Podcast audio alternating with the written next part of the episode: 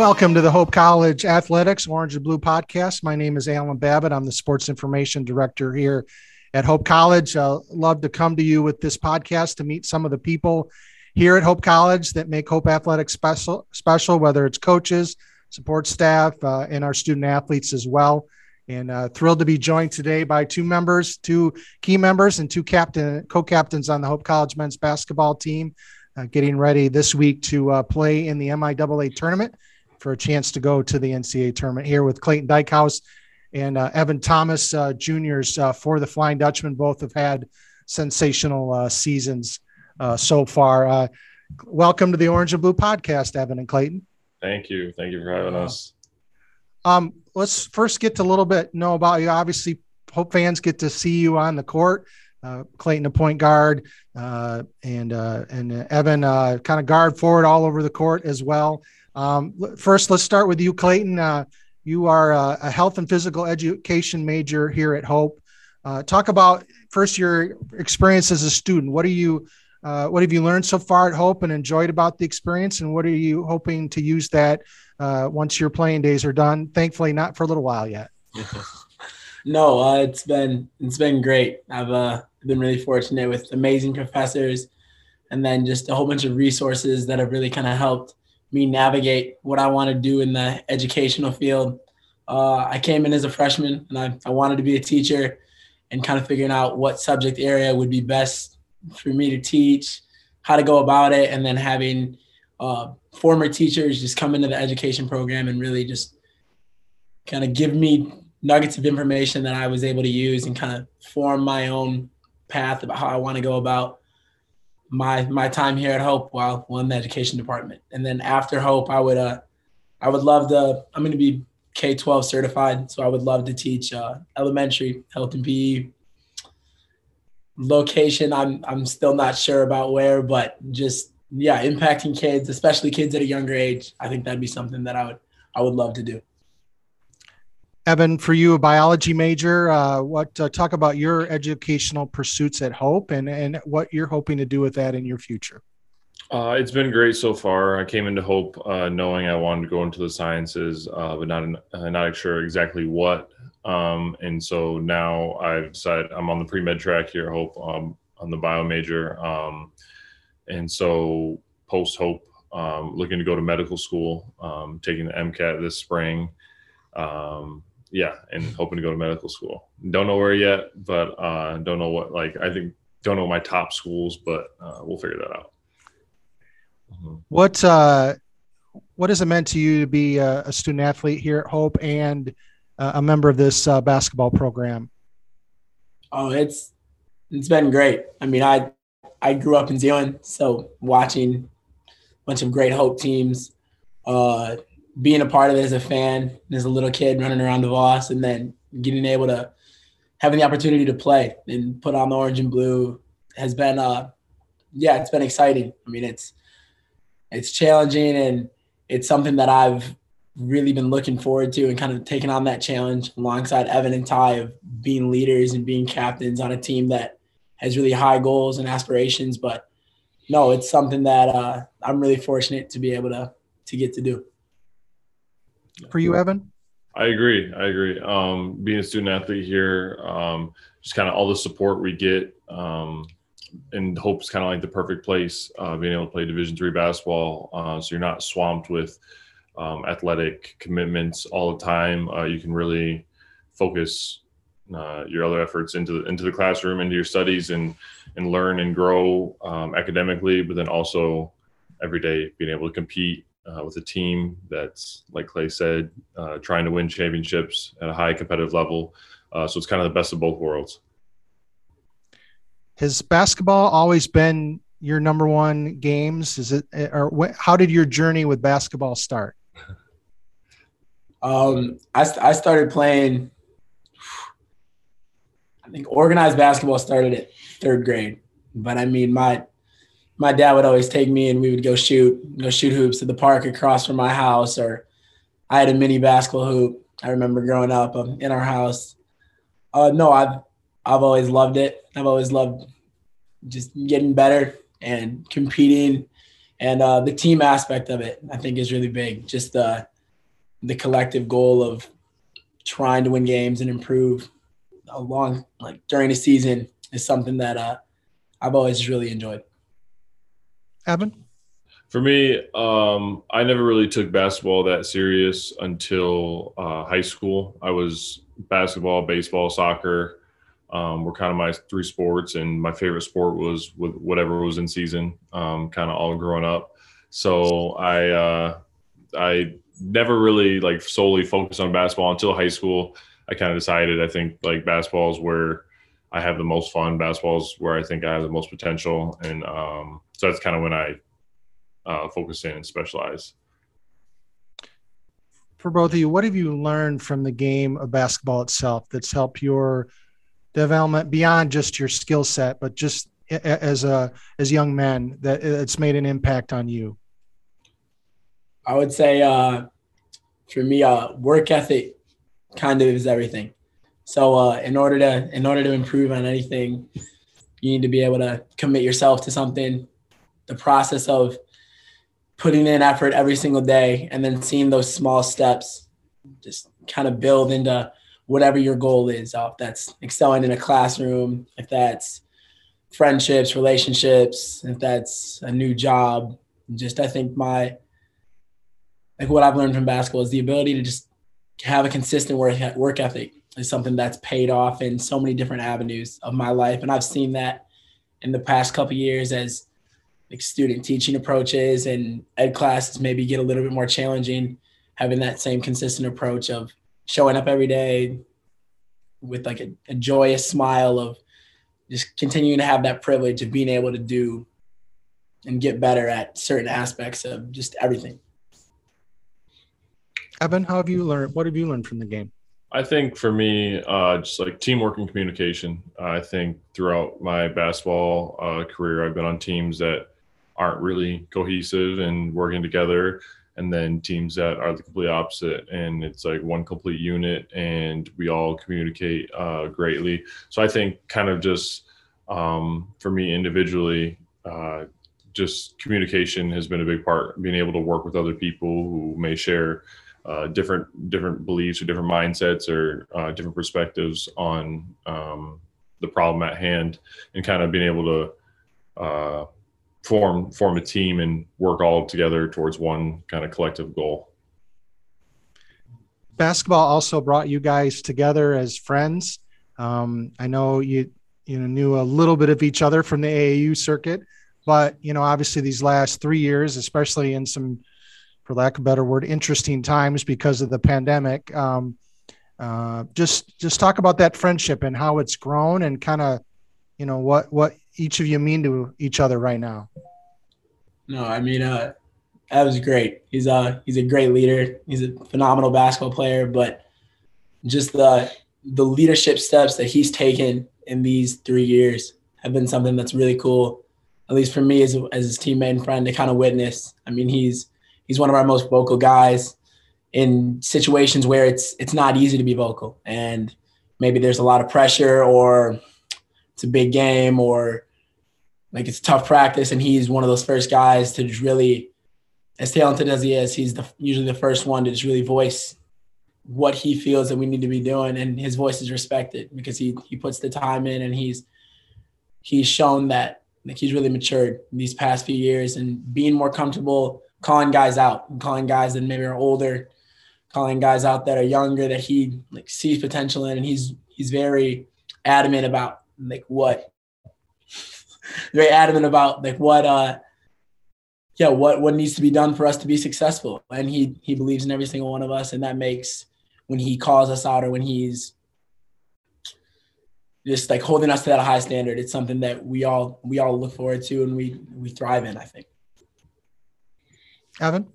I think i think our friendship um has has grown a ton. It's been it's been so fun. Um, I think it started just freshman year being in the same dorm, um, right, uh, same dorm on the same floor, right across from each other. I mean, it was like every time I was coming back to class, Clay was in my room, so I'd open my door to, to expecting an empty room, and he'd be sitting there on the couch watching TV.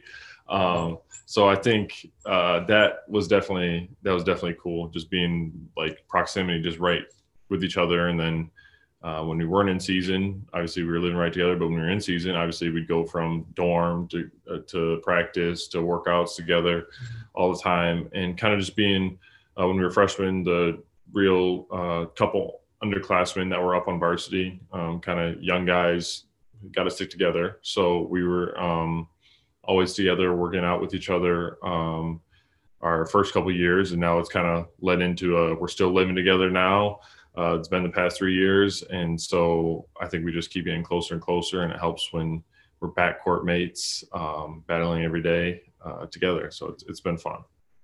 When you guys need a respite from basketball, uh, obviously it's a long season, and and you're dealing with the rigors of uh, classes as well. What do you guys do just to have fun? If it's not basketball related. Obviously, probably sitting down and watching a few NBA and NCAA games, you know, too. But what do you guys, if you just need an escape from basketball, what do you guys enjoy doing together? Um, I, the video games, video games, um, definitely that. Uh, not so much clay, but uh, the rest of the guys in the in the house, uh, golf golf. Uh, Clay's still learning. We're still trying to get him to get him to go out and play golf with us. Uh, but it's nice outside, uh, the whole team we all we all are going outside, uh, playing golf, enjoying the weather, going to the beach. Um, yeah, the video again, video games, anything, anything kind of just. It's nice to take a break from basketball for a while. Just let the mind uh, relax. Okay, Clayton, I got to give you a chance to get some grief back to him a little bit. I mean, I, I got to be fair here. No, no. no um, yeah, no, just just hanging out, spending time with each other, going out to eat together, uh, going to the beach, like he said, just kind of doing everything that that uh, a student at Hope would do. Uh, when the weather's nice, it's really easy to get outside and play yard games or yeah, just you know, enjoy each other's company. It doesn't. I don't think it really matters what we're doing, but a really special part about this team is that we've we've all kind of like come together off the floor and then spend time together, and I I think it really shows when we're on the court together. Uh, Clay, this is your second year as a captain. Evan, your first. You guys work with uh, senior Ty George uh, to lead this basketball team. With everything that's gone on, uh, both the pandemic and also the, some of the upheaval in the country. And you guys as a group the challenges that come along with playing at a very high level uh, as division three student athletes and you know in the MIAA what have you learned about leadership that you will take with you you know off the court as you go into the world teacher or med school or wherever kind of the future take? What have you learned about leadership that from from your experience here this season as as co-captains for this basketball team um, well, I think one of the most important things is making everyone feel like their voice is heard, like they're important. Um, I think uh, just from seniors down to freshmen, I mean, if everyone feels like they have a say in what goes on or their what they do really impacts the team, then I feel like um, our team is just better off. So I think kind of just as a leader um, and as a just upperclassman on the team, making sure everyone's involved um, throughout practice, whether it's just in um, like simple conversations throughout practice, or if it's outside of practice, going to grab lunch with someone or dinner with someone I may normally not eat with, um, uh, like an underclassman or a freshman. Uh, so I think kind of just leadership. Um, I've learned to just kind of be inclusive uh, to everyone, so we can all work together. No, yeah, Ev, Ev said it. Uh, he said it really good. Just the connection is everything. I think the the connections that I've formed while being an underclassman with certain seniors who were in leadership positions, like I still remember those. And so like I want to be able to pour that back, kind of what Ed was talking about, just give that back to the younger guys. And then that also just everyone else on the team, just making sure that during practice, outside of practice, that it's genuine and it's real and you care about that person maybe outside of just what they can give for the 40 minutes when they're on the floor.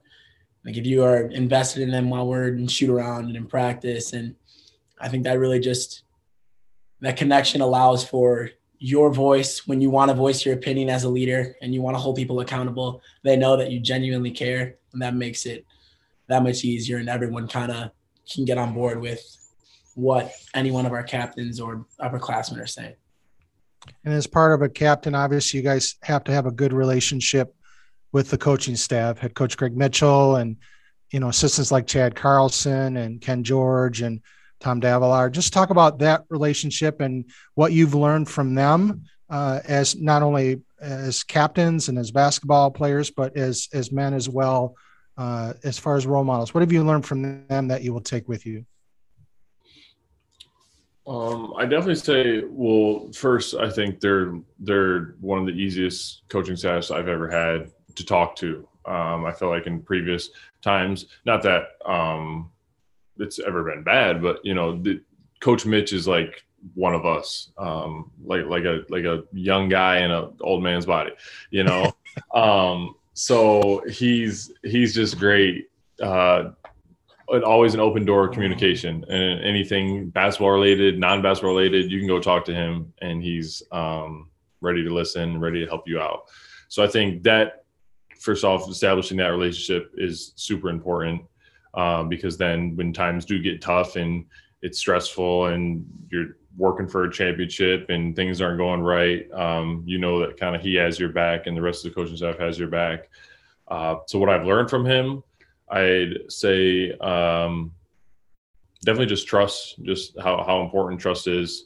Um, being able to, when he's putting five guys out on the court um, that are trying their best, knowing that it's okay to mess up, you know, that it's okay that he's still got your back, um, and kind of just like relaying that on to teammates, you know, teammates. Because then if um, your teammates mess up, you know that it's okay. Like I got your back, you're good.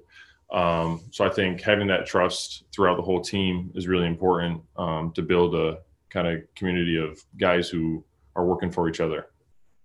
Clayton? No, I have uh, yeah to go along with that. Just Coach George, uh, Coach Davalar, and then Coach Carlson of all. They all kind of are extensions of what I've just talked about. You know, they in practice they do so much work that's not seen that is behind the scenes and doesn't maybe get the the credit watching film, uh, talking to us when Coach Mitch has something like the big picture and he's he's coaching us up, then like they'll maybe come in and offer their like their basketball knowledge and their wisdom. And that's just something that I, I don't think can get understated because they do so much for our program and the relationships that they like you can tell that they're very connected. Like they understand what Coach Mitch wants to see, and they understand how to work with us, and they they do a great job, kind of just overseeing all of that. Maybe during practice when a lot of people aren't paying attention to what the assistants are doing. So I, uh, yeah, no, just placing placing our trust in them, and just as a whole coaching staff, they've they've done a really good job of connecting with all of our guys. Uh, the starting five and the guys that off the bench and it doesn't really matter who or where you are on the team as long as you're a part of like this group of guys your opinion matters and the coaching staff does a really good job of making sure everyone feels like that's how it is. I know you're part of your experience i hope as well as student athletes as being part of our uh, ATSAC group the athletes um, uh, athletes coming together and, and, student athlete advisory council uh, and, and, with you guys and par- involved with that. I know you're involved with the diversity and inclusion council as part of that group. Talk about that experience what you guys do and and what that group tries to to bring to campus. Well this is both our second year both our second years um, in ATSAC um, so kind of just the, the the group as a whole is just bringing um, leaders, athletes um, from all different sports together to kind of have a uh, group that can talk to um, higher up faculty about what athletes need, what students need, um, kind of in community. And what Clay and I are doing in the diversity inclusion um, kind of efforts are just to create a conversation uh, within athletes about uh, diversity inclusion, how hope can be um, more acceptable, more inclusive to all uh, different kinds of people, uh, no matter where they come from. So Uh, it's been it's been a lot of fun so far. Um, just kind of creating conversations. Uh, we've had great speakers come in and talk to us, um, and just learning and kind of just starting, uh, um, yeah, starting a conversation to learn more about what diversity and inclusion really means. Clayton.